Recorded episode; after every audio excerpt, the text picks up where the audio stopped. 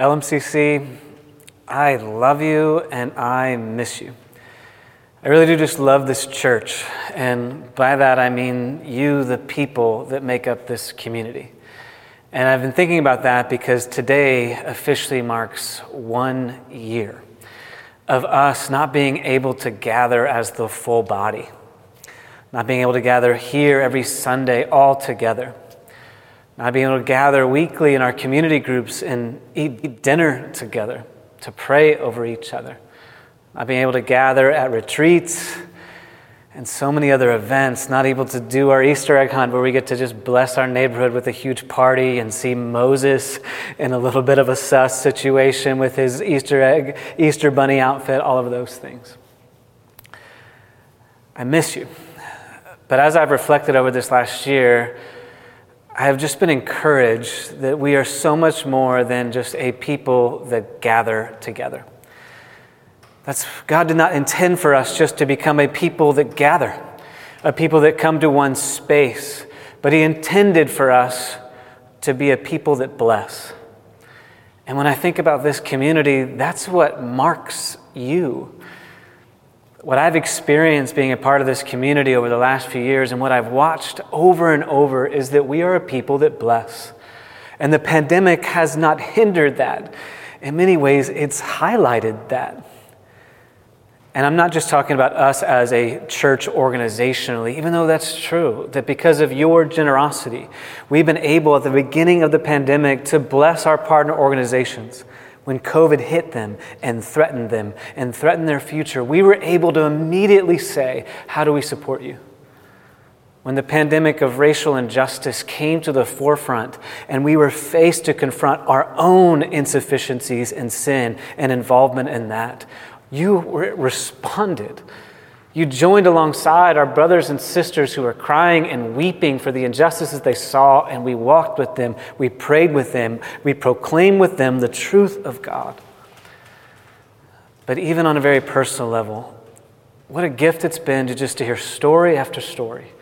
When you heard of a person who was sick, that you rushed to them with prayer that you rushed to them to provide so they could have so they could have food and just not have to worry about anything but just getting better.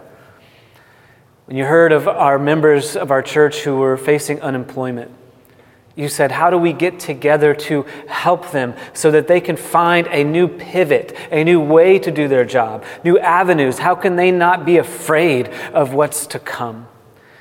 That is who we are, and it's who we've always been. And what I love about that is that I can say that about this church. Because the reputation of the larger evangelical church is not th- that. It's not that it is a church that blesses always. But I can say that about our community. And I start that way today because I want to affirm this as a strength that we have, because God looks at it and He is pleased with it. But I affirm it as a strength so that when I challenge you today in an area of our weakness, that you can see that just as you were strong there, you can become strong here. And the specific area of weakness in regards to blessing is that we would have a boldness of verbal blessings, that we would become a people that walk into every setting and that we speak and that we pray and that we proclaim the plans and the words of God to every person we meet, to every workplace we enter and that we carry that same spirit of blessing that we've seen into every personal interaction that we have. See, I was reminded of that as we walk through Hebrews 11 because there's a part of Hebrews 11 that most of us just read through and skip over because it's not as kind of flashy as some of the other stories. I mean, you're, you're, talking about Abraham and Sarah who are able to produce a nation that cannot be numbered from a miraculous birth a David who defeats Goliath just with stones, Gideon who conquers kingdoms. Those are the flashy stories that we zoom in on and we say, that's what I want, these big, victorious triumphs. But then there's these three verses that kind of seem out of place for not being so significant. And so in Hebrews chapter 11, verse 20 through 22, here's what it says It says, It was by faith that Isaac promised blessings for the future of his sons, Jacob and Esau. It was by faith that Jacob, when he was old and dying, blessed each of Joseph's sons and bowed and worshiped as he leaned on his staff. It was by faith that Joseph, when he was about to die, proclaimed God's plans confidently that the people of Israel would leave Egypt. He even commanded them to take his bones with them when they left. Three verses. Easy just to read through and go, okay, fine. What's the significance of that? But what we see is that this is a behavior that God wants every person who believes in Him to do, to be a people who bless verbally. Because when we tend to hear this idea of blessing, we can look at Isaac blessing his sons and we're like, sure, he just passes on an inheritance, like it's a material gift that he gives to his children. What's the big deal? But that's not what he's talking about. He's talking about Isaac proclaiming the future over both of his sons, Jacob and Esau.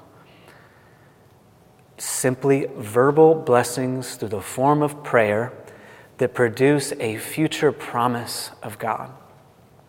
He's speaking to the power of words. And so we can say, okay, well, a blessing is just this wish for their future, or good luck to you on your way. And that's not the case. The scriptures say there is life and death in the power of the tongue. And we have talked about the power of words before. But what I want us to see is that our words must be shaped by God's desire for us to be a people who bless with our words. And so then when we go to that and we understand God's blessings, we say, how do you define that? And in this area of verbal blessings, he's saying it is invoking the plans and the words of God into the life of others for their good. That you have the ability and the authority to be able to proclaim God's plans for someone else's life, to speak words of life into them so that they experience God's goodness for their lives. And if we just take a step back to look at our God, it's a moment of worship. To say, we have a God who wants to bless in every way. And we have a God who doesn't want to be quiet about his blessings. He wants to speak them into existence before they happen so that you and I can go, only God can do that. And he wants to use you to do it. Yes, you. If you believe, he wants to use you to bring his plans and words into the life of everyone you meet. And what I want to remind you today and call you to today as LMCC as a church, but you as a Christian, is that you have the power to bless.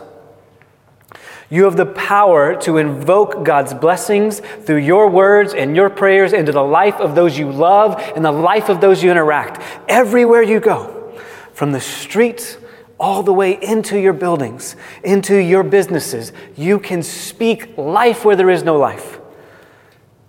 That when you go to someone who's struggling, your words can impart and restore their strength. When you find someone who is despairing and depressed, maybe because of words of death spoken to them and over them, you can counteract that and bring words of life and resurrect in them their soul and their spirit so they can overcome this spirit of death that plagues them. You have that power. And not only do you have that power, when we embrace that as a privilege that we get, is that that must become a primary spiritual practice of everyone who believes.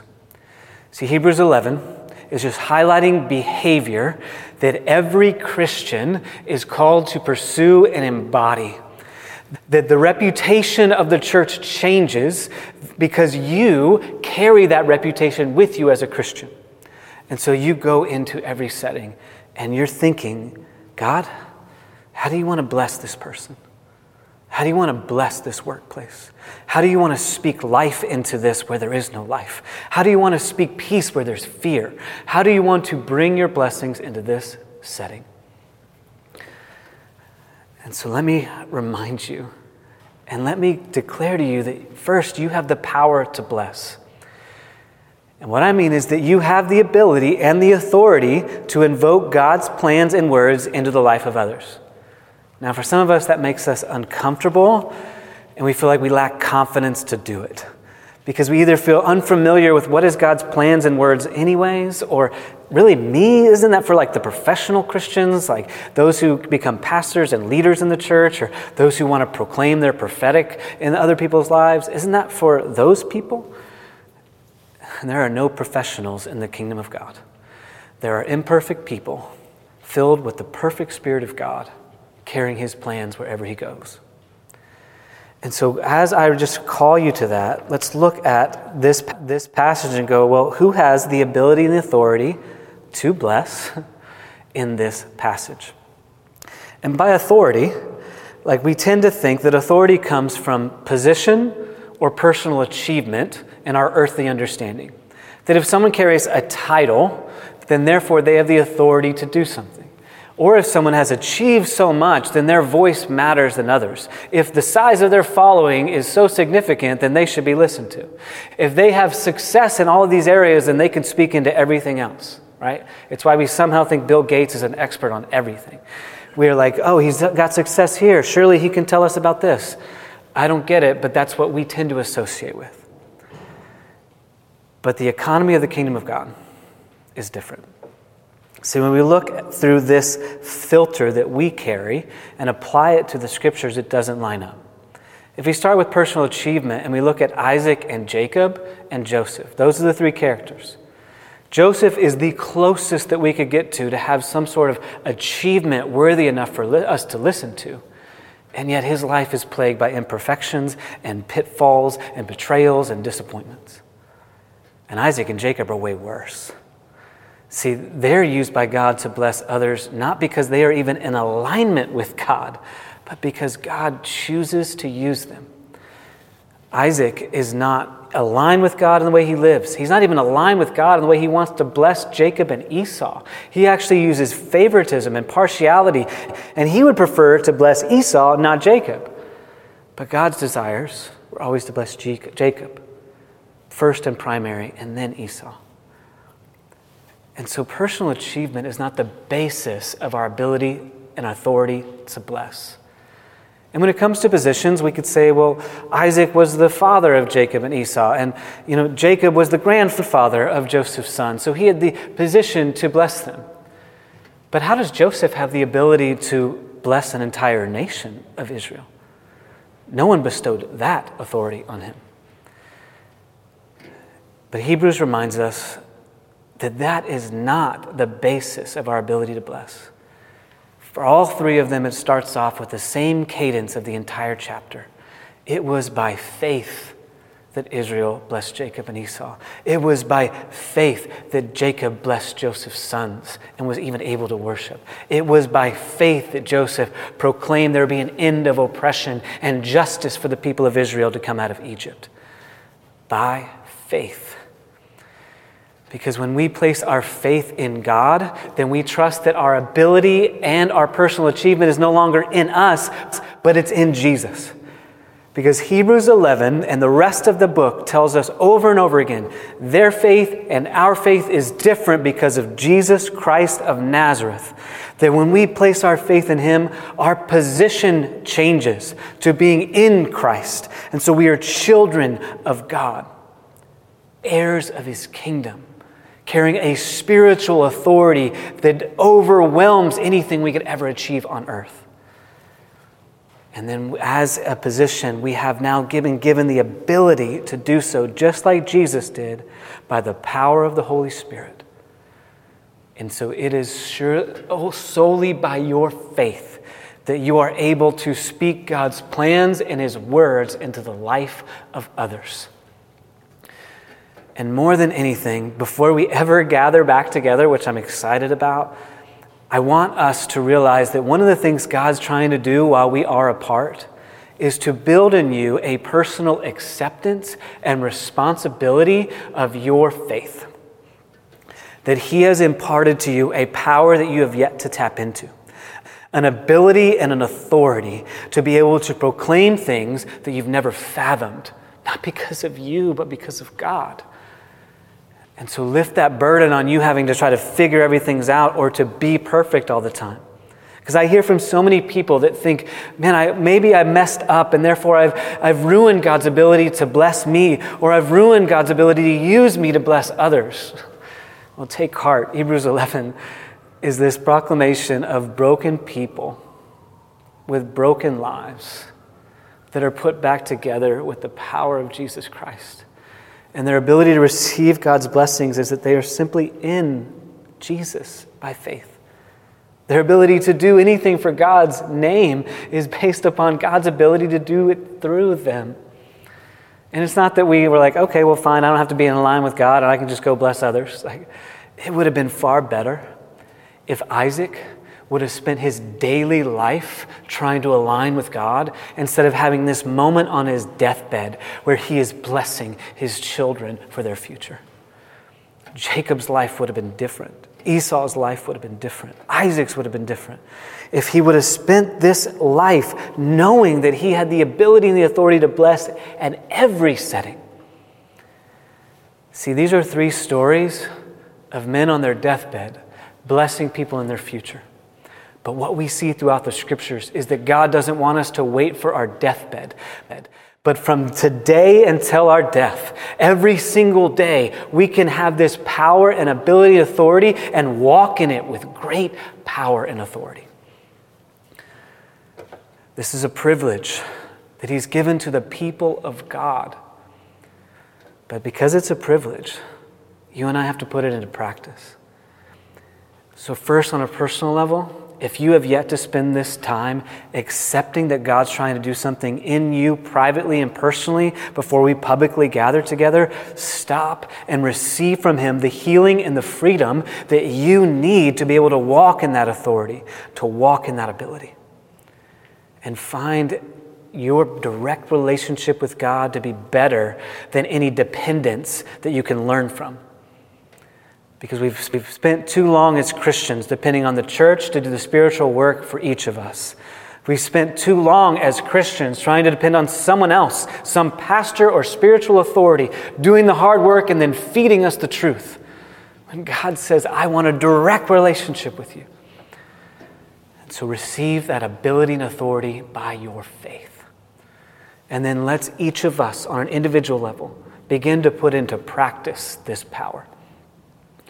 When it comes to practicing this power to bless, again, I just want to remind you that this is not a complex, challenging thing for the champions of the faith.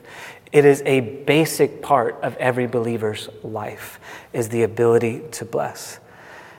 And so as I encourage you in that, I just want to remind you of these three easy basics of practicing blessing.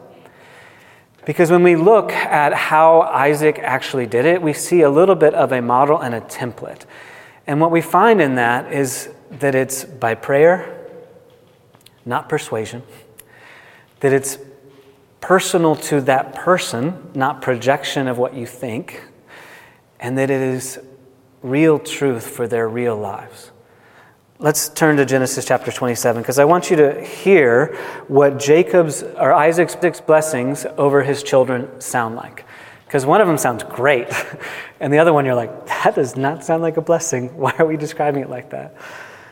But in Genesis chapter 27, verse 28 and 29, we read how Isaac blesses Jacob. And he places his hands on him and he prays this. He says, From the dew of heaven and the richness of the earth, May God always give you abundant harvests of grain and bountiful new wine. God's going to give you provision, he says. May many nations become your servants, and may they bow down to you. May you have honor, my son. He says, May you be the master over your brothers, and may your mother's sons bow down to you. May you have authority. And may all who curse you be cursed, and all who bless you will be blessed. So he proclaims this over Jacob. And he is passing on the blessing he has received from Abraham. And so from Abraham to Isaac, now to Jacob, it begins to expand to others. Well, Esau was supposed to receive that blessing, and through a complex family dynamic, it was messed up. Esau comes in and says, Bless me like that. And in Genesis 27, we read their interaction Esau pleading, How do you have only one blessing? Oh, Father, bless me too. Then Esau broke down and wept, and finally his father Isaac said to him, You will live away from the richness of the earth, away from the dew of the heaven above. You will live by your sword, and you will serve your brother. But when you decide to break free, you will shake his yoke from your neck. All right, two very different blessings that don't necessarily sound that way. But what I want you to see in this is some basic ideas that might free you from thinking this is too complex. The first is it's prayer, it's not persuasion. Isaac is not trying to convince Jacob or Esau this is their future. He is simply praying what God wants them to hear about their future. That's all he's doing. And so as you interact with someone, they may come to you with excitement about their future, like Jacob, and hope hope that there could be something great in the future, wanting direction, wanting to receive that. Or they may come to you complaining about their workplace, discussing the difficulties in their marriage, the challenge of their singleness. In those settings, you are not to persuade them that everything is going to be okay. You don't have to do that. But what you can do is you can listen and you can say, Can I pray for you? And then try to simply listen to what God may have to say through your prayers. And you're just simply praying for them, asking God to bring His plans and His words into their life so they can trust in it and learn from it. But the second thing is it's very personal to them, not projection of what you think. One of the interesting things about each of these blessing stories is they talk about Isaac having his eyes dimmed. Joseph having his eyes dimmed, meaning that he can't use his eyes to see the other individual and allow for his personal bias to guide his blessing on the other person. But he's trying to remove the filter of his bias and his ideas of someone else's life and only try to invoke God's blessings, not his ideas. And each of those are very unique. To Jacob, he's proclaiming him to the, something that Jacob's going to struggle with his whole life. To believe that God wants to bless him. Jacob will go on and try to deceive and manipulate and lie to try to take on his own until finally he wrestles with God and trusts in him to provide for him in the future, even though he's received these blessings. But he needed to hear that so he could hear a promise that he could hold on to. And the struggle is always to hold on to the promise when you're not fully seeing it realized. But what Esau needed to see is that his struggle was based on some of his own decisions. See, he says, when you break free from his yoke, See, Esau had bound himself to Jacob, bound himself to someone else, allowing for Jacob's interaction with him to define how he lives and what he receives from God. Just like you and I often let someone else influence how we think about ourselves or someone else influence how we live every day. But Esau needed to hear God say to him, When you finally break free from his yoke, you will be free. Now, as the story unfolds, we see that come to a fruition after they separate and then come back together. That Esau is no longer chasing his brother or worried about him, but simply wants to love his brother. And Jacob finally gets to walk free of manipulation and lying, but walk as someone who wrestles and trusts with God. See, it's personal to each person. And too often we kind of proclaim generic ideas to other people or we look for influencers on social media or YouTube to proclaim these very generic ideas because we have not allowed ourselves to be personally intimate involved with people who could proclaim truth into our real lives. And that's the third basic principle is all you're simply doing is bringing God's truth into their real everyday life. This for me is very personally freeing. I do have the privilege as a pastor to have people to come to me and share their struggles. And they're sharing their problems. And I could allow that to overwhelm me, or I could allow it to kind of put trust in my own ideas and my own ways of thinking to try to solve problems for them. But one of my greatest privileges when I've been able to pray for you here in person or pray for you over Zoom is to be able to sit and go, God, show me what you want to say to them.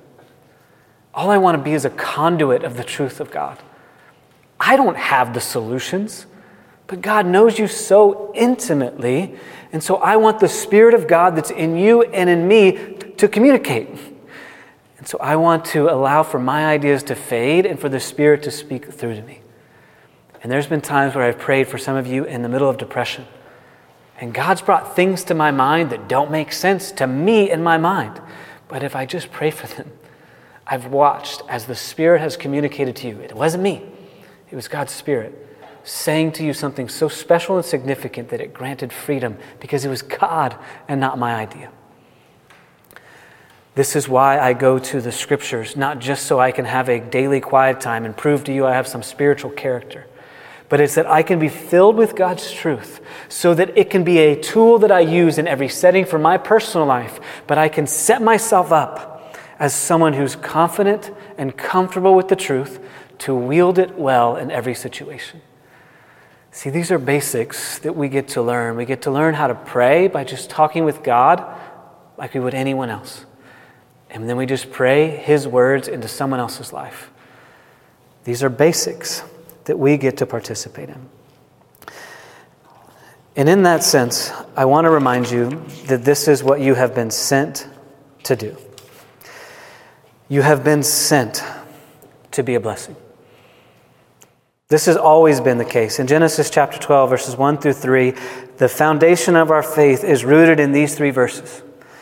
It says, The Lord said to Abraham, Leave your native country, your relatives, and your father's family, and go to the land that I will show you. Leave your understanding of what your life should be based on and base it solely on God and follow Him. I will make you into a great nation. I will bless you and make you famous, and you will be a blessing to others. I'll bless those who bless you. I'll curse those who treat you with contempt. And all the families of the earth will be blessed through you. See, that is God's intent, is to use you and I, sending us out from what we're comfortable with and what we're confident in, to carry His blessings to every person we interact with and every moment that we invade. And in that vein, I want you to see that you've been sent to do that. And I'm using SENT as an acronym because I couldn't get around it. God said, just use SENT. I'm like, it's cheesy. I hate it. Don't make me use an acronym. He's like, use an acronym. I do it in the Psalms. Use an acronym. Because you and I are sent people. We're not just gathered people, we are sent out. Starting with the S, it is start with those closest to you. Begin with those closest to you. Listen to God for those you love most. See, you see the scope of their blessing change just in those three verses. It starts with the family Isaac to his sons, Jacob and Esau. And this is what God intended that we would have these healthy families that bless from father and mother to son and daughter. But now we are the family of God. And so we are sent as a family. But then with Jacob, you see that he is blessing his grandchildren. And so it is a generational blessing that God wants to see take on. And then with Joseph, we see that he blesses the entire people of God. So this scope expands, but it starts with those closest. So think of your closest family that you love the most. How do you listen to God for what He thinks of them, what He wants them to know, what He loves about them?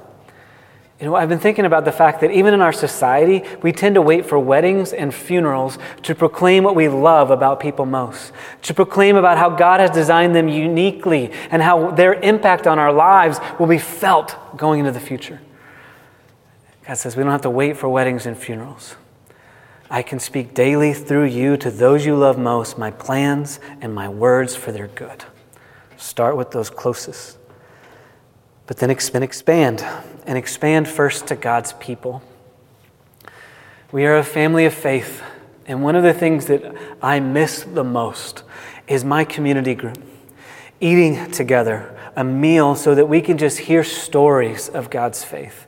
And then we can share around a group what we're seeing God speak to us in the truth that we're exploring. And then just to hear the testimonies, and then hear somebody else in the room go, I needed to hear that because I'm struggling with something that you're having victory in. Expand to God's people.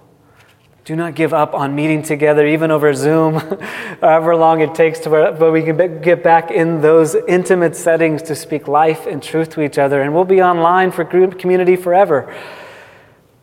But we have the ability to listen to God for the good of the family of faith. The third, the in, is to never curse. To never curse others. See, this is where blessing continues to expand even to our enemies. And this is where it gets really, really challenging. Because in Romans, Paul says, Bless those who persecute you. Peter picks up that same idea. It says, If you want to live long life, don't curse anyone, but bless in their faith, because it is God, it is God who will do what he wants with those individuals. If we're ever going to love our enemies, we must practice verbally speaking well of our enemies, verbally proclaiming to others not the, the gossip that we hear about them, not what we wish would happen to them when they hurt us, but what we wish God might do in their lives to bless them and change them. And we are in a society that demands for you to make a judgment and accuse and convict without ever really loving. But we as the people can be unique we as the people of God can carry a new reputation, not one of judgment or condemnation, but one that blesses all that we interact with. And the last is simply to tell God's truth, not just try to tell them a good story. We're not just trying to make them feel better with flowery language. We want them to know what is true about God for their lives. And if we need to speak truth like Isaac does to Esau, to say, yes, your life has been hard and it might continue to be hard. But there is some responsibility that you have in this to be able to respond to what God asks of you. Or if we just get to speak of triumphs for their future. See, this, and this I just want to free you. It is hard to just proclaim God's truth, especially when it feels negative. And I want you to be careful in it because it can be really harmful if you're proclaiming that as God's truth. That's why the other parts of start with the closest and start with those that you love and know is you're building through this practice a greater ability to leverage your privilege in love, not just an accomplishment. If God reveals to you something challenging and difficult, I just want to encourage you to pause and go, How do you want me to say this in a way that they hear your voice? And not mine. See, we carry with us the transcendent truth of God. It is not, not our truth or your truth for the moment, it is the eternal truth for all moments. And so we carry with us life and peace in the words of God. And we cannot be afraid of how the others will receive it. See, you have been a people that blesses in tremendous ways. And now God is saying, in that strength, grow your weakness. That you would become a bold people that walk with the bold truth of God, invoking His plans and His words into the life of others. So, who has God called you to bless this week? Who has He sent you to this week? Take a step back now and listen.